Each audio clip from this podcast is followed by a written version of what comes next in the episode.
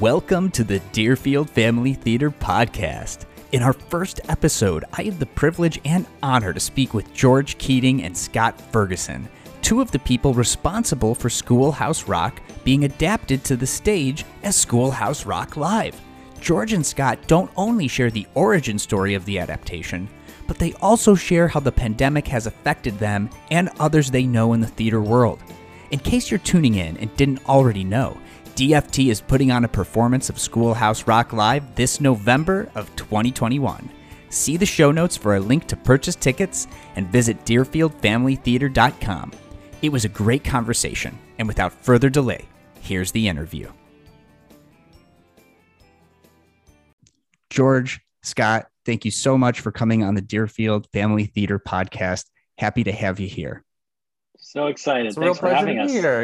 Yeah. Hi. So I know that our production this year, Schoolhouse Rock Live, wouldn't be happening without the both of you. And so I would just like you to give a little bit of a background of yourselves for our audience. George, starting with you, go ahead.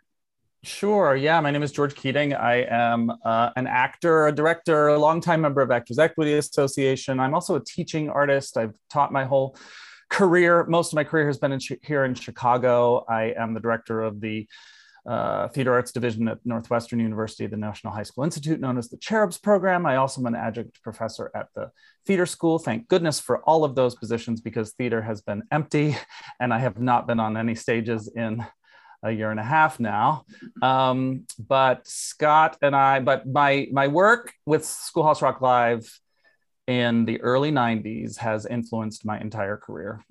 And Scott and I have had an intertwined career as a result of it. We were great friends before we did the project, and we've just grown closer over the years. So it's a pleasure to be here with you.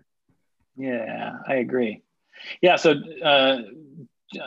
I'm sort of a similar situation, except rather than being an actor, I'm a director. I started as a theater actor when I was a kid, but then went to Northwestern. After graduation, I became artistic director of Chicago Children's Theater, which then led into my work in children's theater and my interest in that, which is partially where the idea for Schoolhouse Rock Live came about, because we wanted to do a great show for kids that was also fun for adults. And that's really where that came from.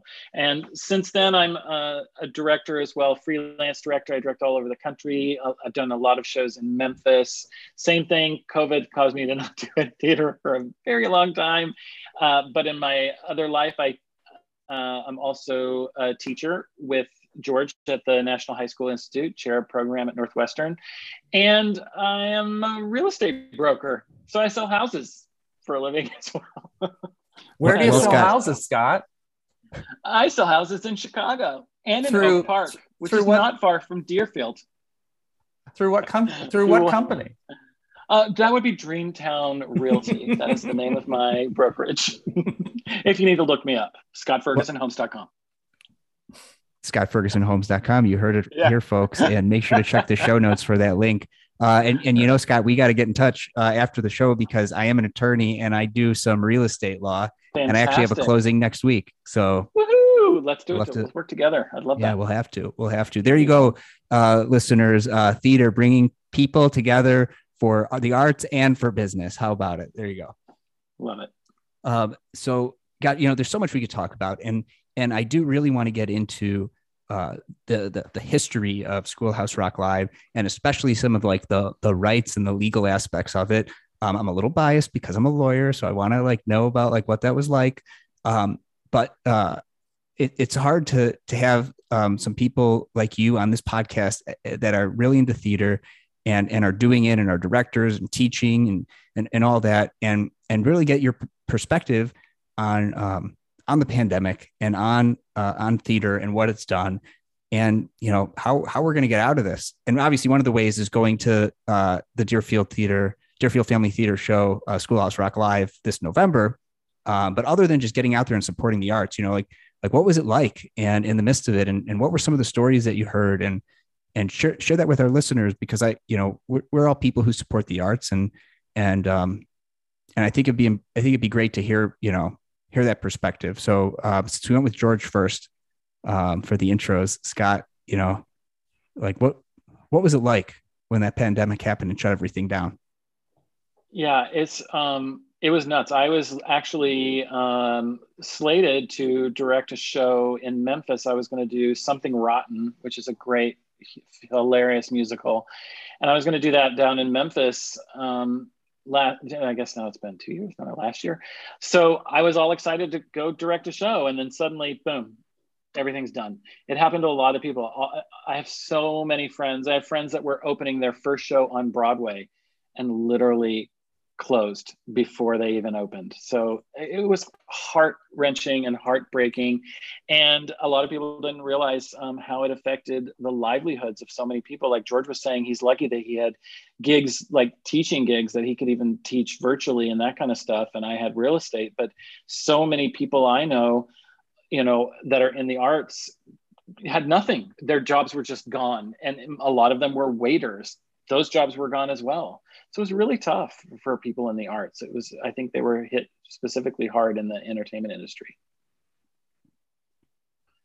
Yeah, I was literally sent home from the theater on March 12th of 2020. I had been out at the Paramount Theater in Aurora for 2 shows back to back, and we had opened a brand new musical that had been running for about 3 weeks, and we were there all day in rehearsal. We were, you know, if you in equity theater, you rehearse the show usually during the actual run of the show. I don't know if people realize that, but we were in an all-day rehearsal, and I was getting these texts from people in New York saying that they weren't doing the show that night. And we were all looking around thinking, what is going on? And then we got called to the stage at half hour and we all knew why, I think. And they said, we're going to do the show one more time and pack your stuff and go home. And we don't know what's going to happen after that. So that was a very surreal evening.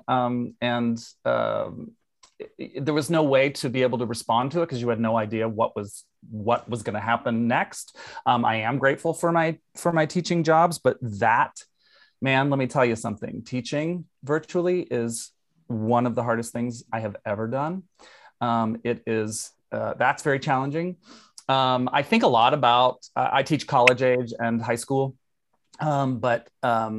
I think a lot about the children, actually, the young children throughout this pandemic. And I'm so glad you're doing Schoolhouse Rock Live. I mean, Scott mentioned that, you know, his love of children's theater, and that's what caused him, you know, gave him, you know, credit where credit's due. It was Scott's idea. I mean, it was Scott's idea to take these from cartoons and make it into a stage show.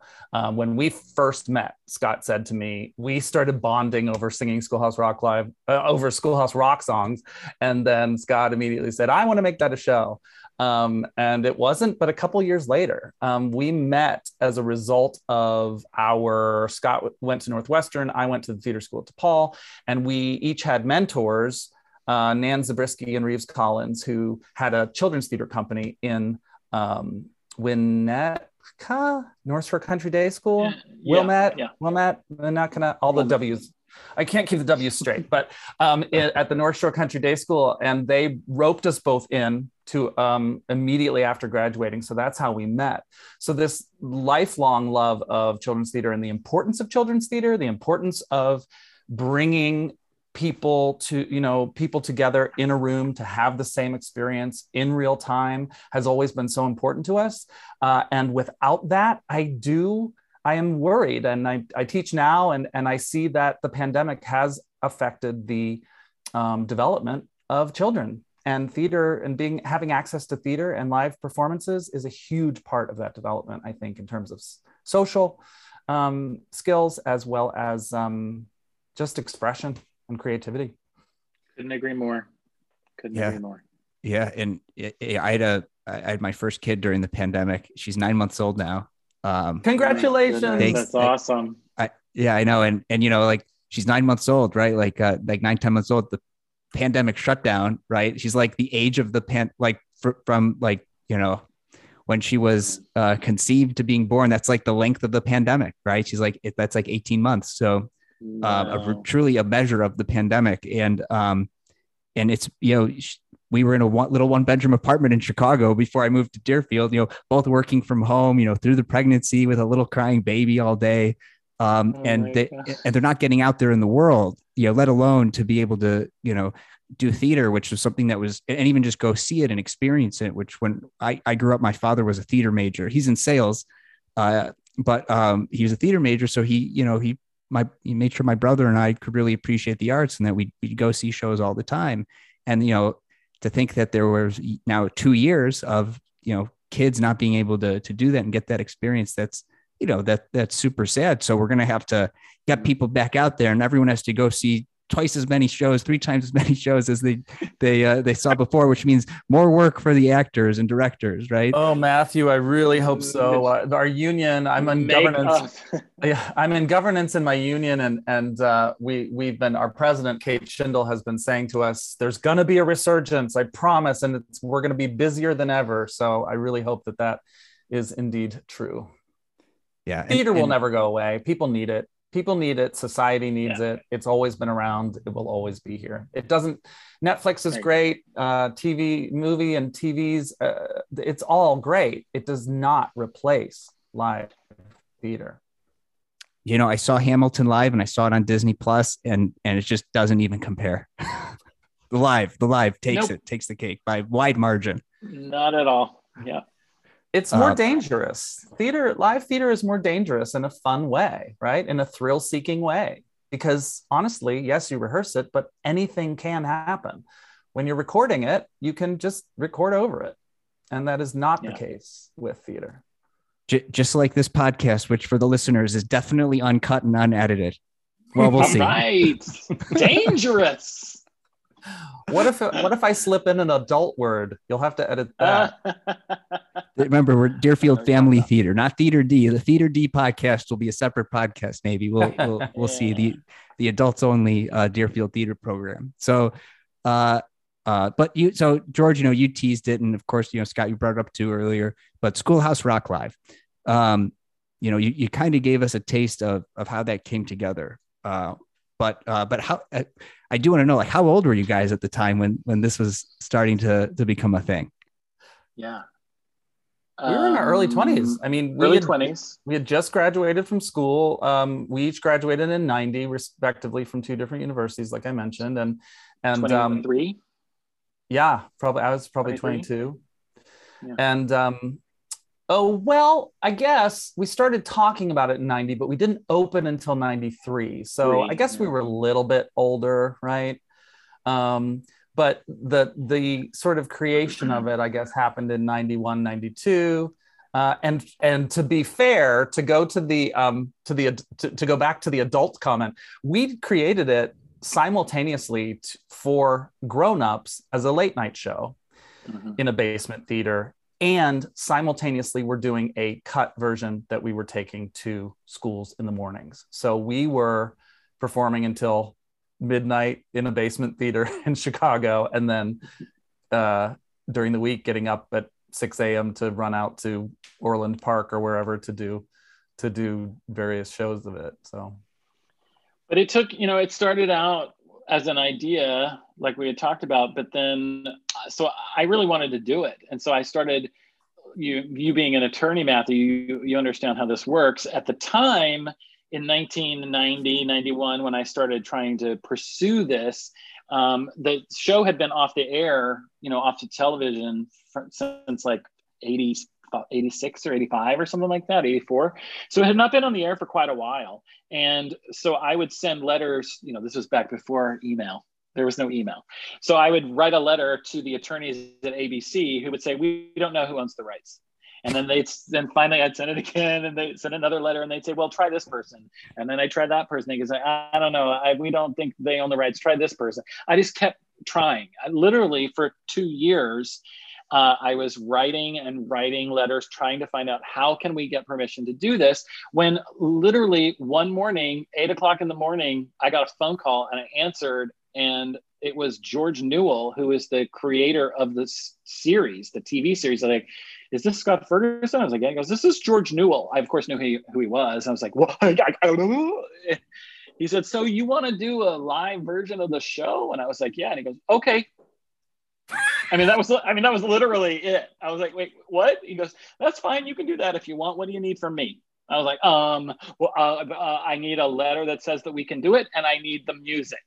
He's like, okay, let me put you in touch with Bob Dorough, who's like, you know, God rest his soul, just passed away recently, but Bob was the music director, wrote tons of songs, sang on many of the songs, and was the music director for the entire series. And I talked to him and he said, all right, what songs do you need? And I gave him a list, and he FedExed me original copies of the score for each song. Well, there wasn't a score, remember? They were lead sheets. Yeah. They were jazz musicians. So yeah. Jazz folks notate music much differently. They were these lead sheets that were not musical theater scores at all. They were basically charts is what they were, with chord symbols and some lyrics that were all handwritten. So that was its own journey. Scott and I were living together at the time when he got that call. And it was very, it's so funny to think back to that initial outreach and how generous they were. And then how great they just became, like, I would say great, I don't want to say great friends, but they became great mentors to us. When Bob died. They were friends. I mean, and they would come to Chicago and they would take us out, and they came for our reunions. They came for for all the different openings, because we kept moving around, and they were just so supportive. George Newell, Tom Yohe, Bob Dorough, especially, I think. Mm-hmm. Mm-hmm. Yeah. So fantastic. Where are those original copies now? Do you still have them somewhere? I do. I have quite a few of them, actually. Yeah. And I have some animation cells too from the original cartoons, which are pretty cool. That is super cool. We're going to have to open a museum or something and laminate that stuff and put it somewhere. I hope you've at least scanned it or taken pictures of those, because that's incredible. These too. Can you see these back here on Zoom? For our podcast audience, Scott is showing the original cells that have been cells from the cartoons that have been framed.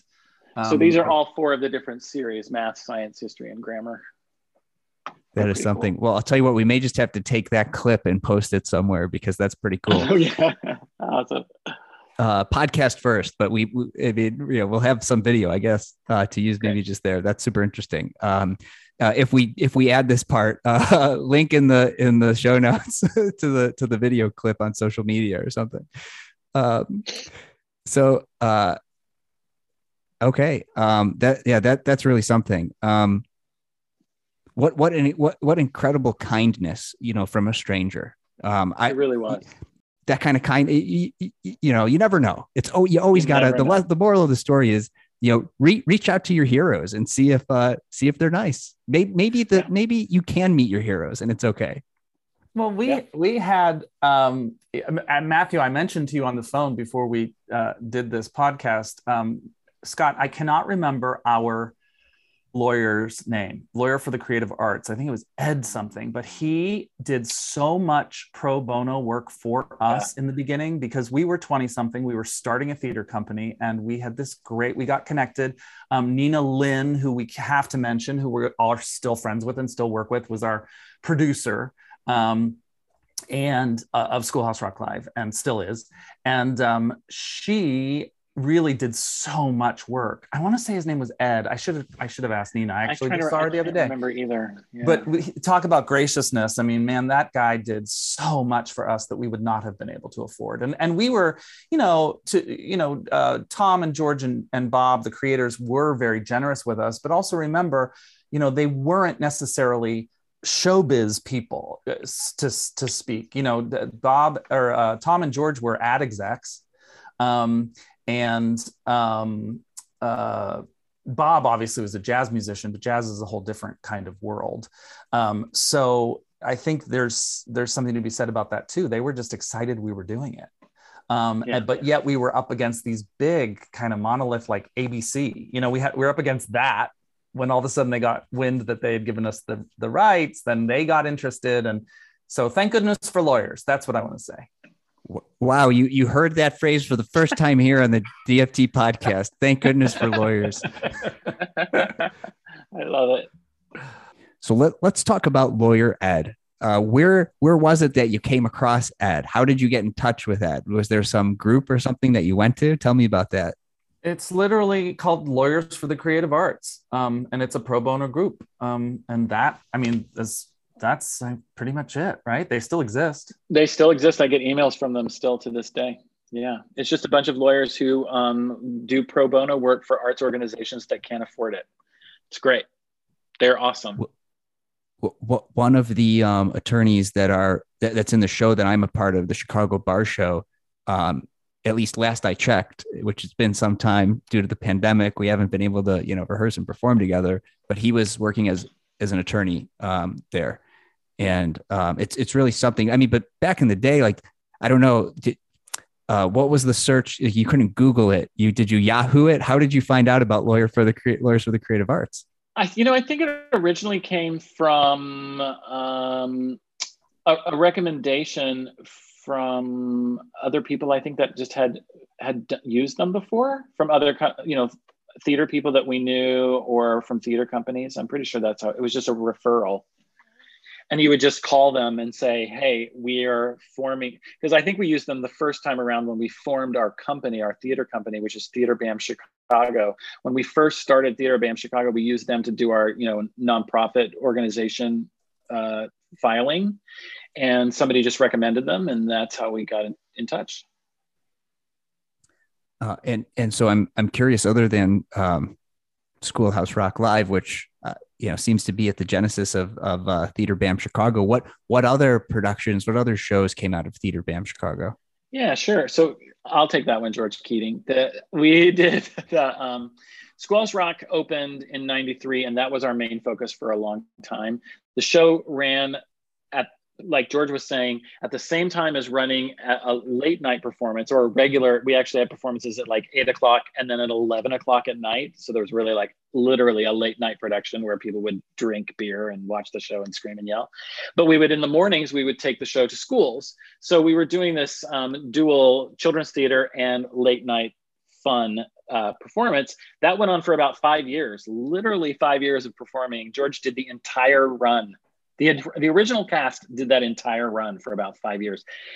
We took it to New York City. It ran in New York City for a while, for about 11 months off Broadway. But then we created, in the meantime, Part 2, which is called Schoolhouse Rock Live 2, T-O-O, which basically uses the most popular songs and then a bunch of the other ones that we didn't do in the first show. Our theater company was a touring show production company. So we would tour to schools. And through that, we also did an original show called Parker in the Park, which is a show that is a nature musical. It's about natural sciences. And then we wrote another show with Michael Mahler, who is a great writer. He wrote the music for an original show called The Main Street Kids Club, a Math Start musical. And it's a math musical based on the books by Stuart J. Murphy. Super fun. We did a couple other plays. We did some other original. We did an original play by a local Chicago playwright called Set Up. And that was probably the most recent thing we produced, but that's been at least, has that been a decade or maybe not? It's quite. Been a while, yeah. Yeah, but most of it has been, and the first production ever by Theater BAM Chicago, Scott Ferguson, you forgot to mention. I think this is so curious. Kyle Hall starring Manson. Manson, Fires in Your Cities. It was a one-man show about Charles Manson. That was our first endeavor. And then another one of our endeavors after Schoolhouse was a musical by Steve Wallen and Danny Musha called Frozen River, which was about Lizzie Borden. I don't know. What? So we kind of run the gamut in terms of type of shows. Yeah, Set Up was a kind of a romantic comedy, political first date kind of a thing. So we've run the gamut. Yeah. Definitely did not know what to expect with that answer, with that question, for those answers, but that's really something. So Schoolhouse Rock was not the only adaptation that you did then. So there was the math musical. What did you learn anything from adapting Schoolhouse Rock into a musical that you learned, you know, that you were able to apply those lessons? And what were some of those lessons?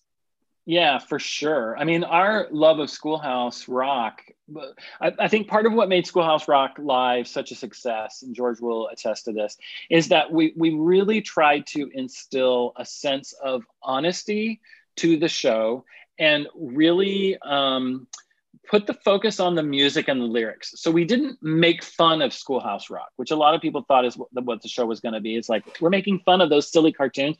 We didn't make fun of it. We really took those lyrics and that music and we threw it up into the air and celebrated it. And we created a show that celebrated the beautiful nature of these songs and how they are so a testament to the fact that they're still popular today. And the first song aired in, when did it air, George? Do you remember? 1973?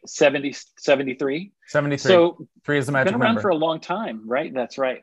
So our love of those songs taught me a lot in terms of creating theater. So when we did the next show, we did the same thing. We didn't make fun of it. You know, we loved the music and the songs and the lyrics so much that I think that it shows in the performance, you know? So we learned a lot, and that's where because they were touring to schools and it was so popular. Schools loved us. We did every Tuesday and Thursday, all the entire school year, all around the city of Chicago and the suburbs and neighboring states. It was a really popular show for a very long time. And so we could keep doing other shows. And so the Mass Start musical, there's books by Stuart Murphy, which are storybooks, short storybooks that teach one mathematical concept. So we took, I think, 6 of those books and then wrote original music and made a show that is a math musical. Super cute. It's very cute. I love it. And the music's great. Mike Mahler. Oh my God. So talented. Yeah, Mike Mahler. Look him up, y'all. He's a local Chicago talent. He and Alan Schmuckler actually just wrote about, I think, 4 of the 7 songs from the new My Little Pony movie that you can watch on Netflix. So there, he's famous, real famous now because of My Little Pony. Well, my 9-month-old little girl is too young for My Little Pony right now, but I'm sure that's going to be in the repertoire in the future of, you know, Daddy, can we watch this? Can we watch that? Doubt, no doubt. That's something. It's interesting to hear that because, you know, I feel like nowadays, before Weird Al made it cool, like parody is all over the place, mm-hmm. right? Like you go on YouTube, you go on, you know, I mean, TikTok is basically a parody of whatever is trending everyone's doing, right? So, you know, to have an adaptation that shows real earnestness is something that I you know, I'm sure back then stood out as unique, but especially now. When we're surrounded by parody, that's really something. You're making me look forward to this show so much more. This November at the Caruso Middle School. Links in the show notes about where to buy tickets. So when's the last time that that you both were involved, like in a production with Schoolhouse Rock Live? Well, I mean, there have been a bunch of local professional productions as well since all of that. So we did it. I mean, we've done it at Drury Lane Oakbrook. We did it at Marriott, the Marriott Theater in Lincolnshire. We did it downtown at the, I forget that Oakbrook's, that Drury Lane space downtown. It's now a Roadhouse. I don't think they produce there anymore. What's it called? Oh, the Broadway Playhouse. Broadway Playhouse. There. So we've done it all over, and Scott and I kind of trade off directing it now, or we'll direct it together. But it seems like it's always part of my, I mean, it just seems like it's always there and part of my life. So I can't even remember when you asked that direct question. I mean, I haven't been in it in quite a long time, but I have certainly directed it recently and certainly had conversations about it, and just brought it up yesterday to a group of teenagers. I said something about function, like, know what your function is in the play and blah, blah, blah. And I was like, you know, conjunction, junction, what's your, do they, I'm not expecting them to know it. They all immediately started singing the song and knew exactly, you know, this is 16-year-olds, and knew exactly what I was talking about.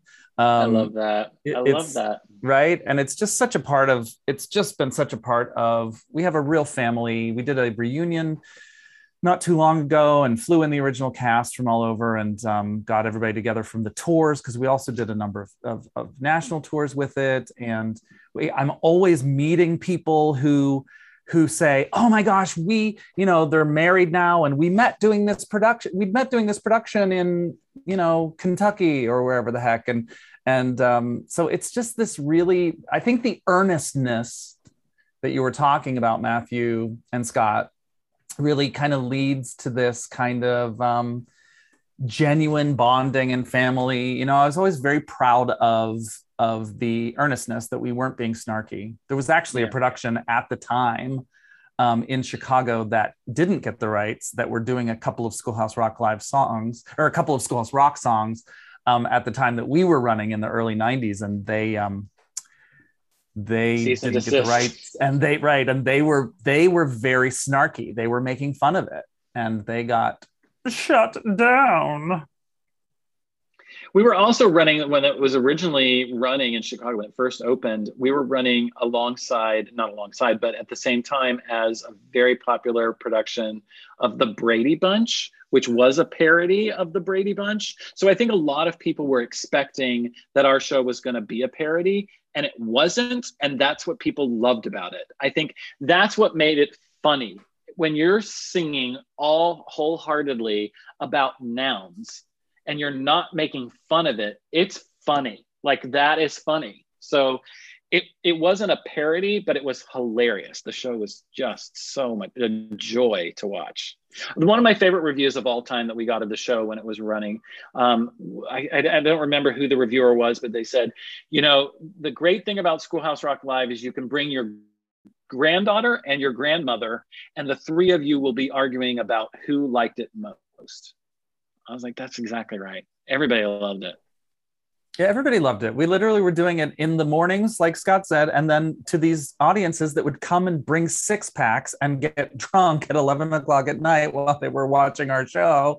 And it was it was a different experience, but we didn't change the show. We did the show, and it just played. Same show for both children and for adults and everyone. And I feel like nowadays, if you could make like a TV show that the adults and the kids could enjoy, that's like, you know, that's the perfect Goldilocks zone. And so you guys did it, you know, Schoolhouse Rock Live for, you know, theater a long time ago, which is incredible. And just that there are people who met while performing in the show and got married. If they have kids, right? Like, what you guys did is responsible for human beings being alive right now that wouldn't be alive right now. So in a way, you kind of are responsible for them being alive, which is really something. I love it. That's I like that perspective. It brings a whole new meaning to my life. Thank you. That's what we do awesome. Here on the DFT podcast. We find the deep meaning. Yeah, it is though. I'm, you know, and I'm not really joking, right? Like, earnestly, like that's the truth. Right. And it's funny. It's true. We have there's a couple. I mean, there are many couples that we can point to that weren't directly related to our production. So productions that were done like yours at DFT that we aren't creative involved with. But we've got the Meads, Tim and Amber Gainey Mead. They were on one of our tours. They met on one of our tours, and they are married to this day. They came in for our reunion. I mean, that's just, it always just warms my heart, you know? Yeah. Well, gosh. Yeah. There is a story somewhere in here about how the rights owners changed hands at some point, like from ABC to Disney when Disney was coming in. So what was that experience like? Scott, I told Matthew a little bit on the phone about when we, as this, startup company who started performing literally in a basement theater where we literally got dressed in the cooler next to the lettuce. I'm not kidding you. And then we grew and became really popular. We had return audience members. We actually had for a while a thing called a groupie card. Groupie cards. Right, because people kept coming back. They would come back over and over and bring their friends, and they would bring people from out of town. And so we moved into a bigger theater, a nicer theater, and we kept moving and we made two moves. And when that started happening, not our, not Bob and George and Tom, but the owners started seeing that it would be profitable. And we started getting, they started getting very interested in our little project. And there was a moment there where they were trying to wrest the show away from us, if I remember rightly, because we did a whole study. I said, let's poll our audience, because we were getting nervous. I said, let's poll our audience and find out where they live, right? Because it's not just Chicago that's coming to see this. And we found out that at one point, as much as 50% of our audience was people visiting in from out of town. And so they were going back to their hometowns, Cleveland or whatever, and talking about this show they saw in Chicago. And it was creating this interest. During the run of our show, Schoolhouse Rock cartoons actually started airing again. I mean, I don't think, I'm not making that up, am I? No. It was not on the air until three years after, or 2 years after we run.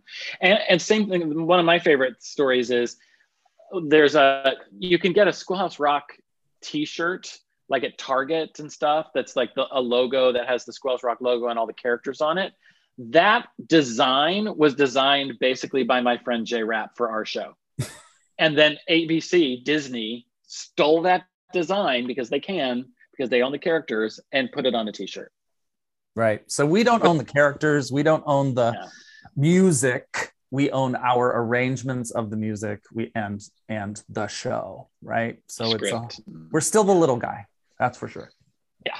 Yeah. But they still make a lot of money from us, I'll tell you. They make a lot of money from us. And it's because, I think that it did create, we were able to prove to them that we had created this, or were part of the energy that created this resurgence and reinterest, because people, remember, we were 25 and 30 throughout this. And so from our generation were starting to have children, and they wanted their children to have access to Schoolhouse Rock cartoons, just like we had growing up. And so it did create this, and then they released the box set, and there's a whole resurgence of merchandise for them that we do not benefit from. Well, don't get me wrong. Like I love Disney. And because I have a kid, if I had to pick any one subscription platform, it'd probably be Disney Plus. But at the same time, big business, right? They own so much more now than they did even back then, right? So that's right. And it was intimidating. I do remember us sweating. I remember Nina, our producer, sweating a bit, thinking that we could lose this property. They were going to snag it from us. But our friends George and Tom and Bob came around and defended us, I think. All is good. Yeah. Yeah. So, so with that, I was thinking maybe you could sing us off the podcast with your favorite song. Oh, mine's always been 3 is a magic number. It's always that, and My Hero Zero. Zero My Hero is one of my favorites. I love that song. All right. So we'll do about 20 to 30 seconds from George, and then Scott will take us out with Zero. Don't ask me to sing. I'm not the singer. George is the singer. Go, George. 3 is a magic number. Yes, it is. It's a magic number. Somewhere in the ancient mystic trinity, you get 3 as a magic number. And then the drums come in. The past and the present and the future.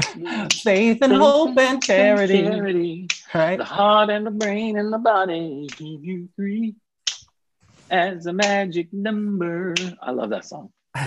It's the best. It's the first one they wrote, and it's the best as far as I'm concerned. That's great. That was great. Well, we definitely can't top that, I don't think. So, George, Scott, thank you so much for coming on. It was great to have you. You know, I hope to see you at the theater, and for this show and for future shows, for everyone to come back to the theater and have a great time. So with that, just tell if listeners want to reach out to you, follow up with you, you know, what's the best way that they could get in touch with you?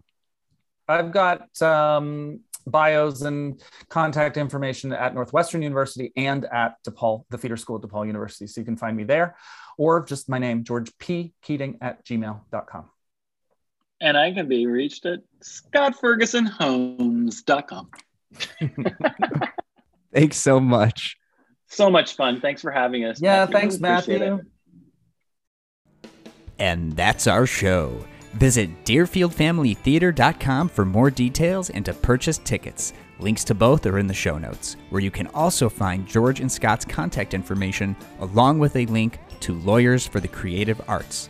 Please share this podcast to help support the work of Deerfield Family Theater. If you enjoyed the episode, please give us the highest rating you can and leave us a review, both of which really help others discover this show.